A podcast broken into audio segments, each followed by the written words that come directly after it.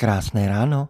Dnes je 16. února a číslem pro dnešní den je 38. Dnešní snídaně neměla vůbec být o inflaci. Včera jsme si vysvětlili, co a proč od nové inflace čekat. Jak důležitý je očekávaný lednový efekt a mohli jsme se posunout dál. Překvapit to číslo inflace mělo jen ty, kteří zapomínali na to neférové navyšování oficiální roční inflace v posledních třech měsících. Jenomže nakonec po včerejší snídani vyhlášená inflace překvapila úplně všechny. Byla tak překvapivě nízká, mnohem nižší než všechny seriózní odhady, že se k tomu prostě musíme vrátit. Pardon, ale divnost je divnost. Leč slibuji, že dnešním zařazením včerejší inflace do širšího kontextu se vám i dnes dostane ke snídaní čísel, která nikde jinde ještě nezazněla. Nejprve aktualizace čísla pro včerejší den. Včera jsme vzali odhad, že 12-měsíční inflace nakonec bude 3,3%. Pokud se za 11 měsíců do ledna zvedly ceny o 0,8%, na leden by pak z těch 3,3 připadlo 2,5. A čistě leden by tak byl zodpovědný za tři čtvrtiny celoroční inflace. Tolik včerejší snídaně před vyhlášením. Jenomže ve skutečnosti byla inflace ne 3,3, nýbrž 2,3. Z toho na leden připadlo 1,5% a leden se tak podílel na celoroční inflaci 65%, tedy ne třemi čtvrtinami, nýbrž dvěma třetinami. Pořád velmi vysoké číslo, když při inflaci rovnoměrně rozložené do celého roku by to místo 65% bylo jen 8%. A nyní k tomu srovnání, co ta včerejší inflace 2,3 vlastně znamená. Klasicky můžeme srovnávat téměř každou veličinu ve dvou základních dimenzích v čase a prostoru. Začněme s prostorem, ten zabere méně času. Ke včerejšímu dni oznámili svou lednovou roční inflaci všechny státy Unie, kromě Švédska, Finska a Malty. Tyto chybějící měly v prosinci inflaci 3,5 až 4,5, tedy vyšší než našich 2,3.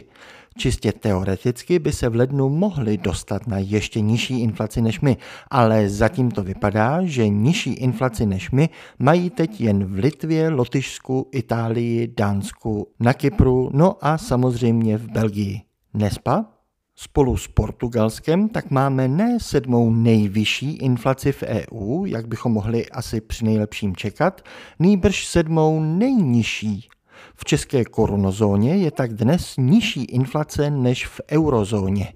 V minulosti jsme často slýchali absurdní argument, že by nám vstup do eurozóny dodal nižší inflaci. Jako kdyby existovalo nějaké imaginární pravidlo, že tím pádem budeme mít průměrnou inflaci eurozóny a ne inflaci těch východních členů eurozóny, kteří naopak měli inflaci ještě vyšší než my.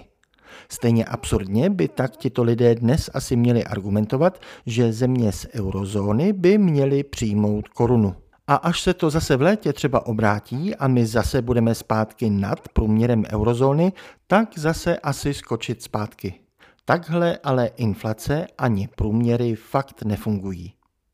No a zakončíme srovnáním naší dnešní inflace ne v prostoru, nýbrž v čase – od vyznavačů roční inflace často slýcháme, jak je dobré srovnávat v čase srovnatelné, tedy inflaci ke stejnému měsíci v roce.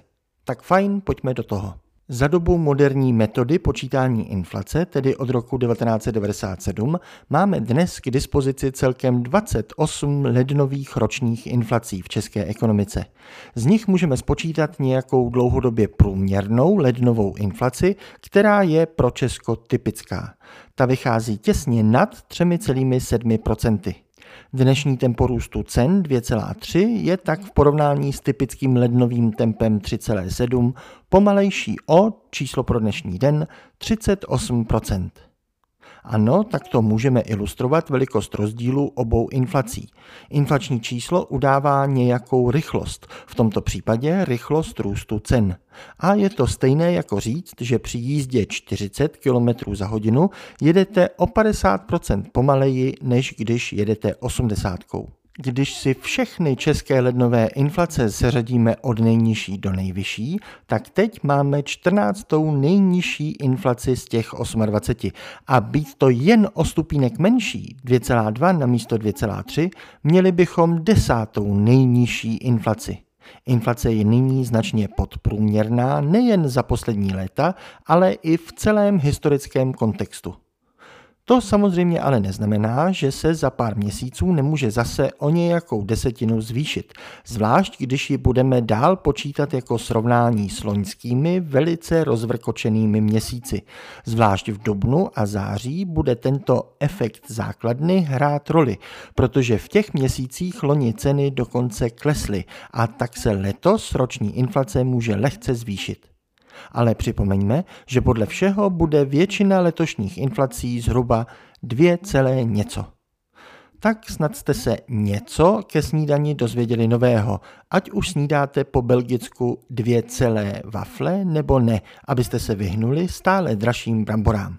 A po víkendu zase zpátky k neinflačním tématům. Nevím, jak to máte vy, leč já dost zblednu, když vidím nízkost inflace teď v lednu. Hezký den.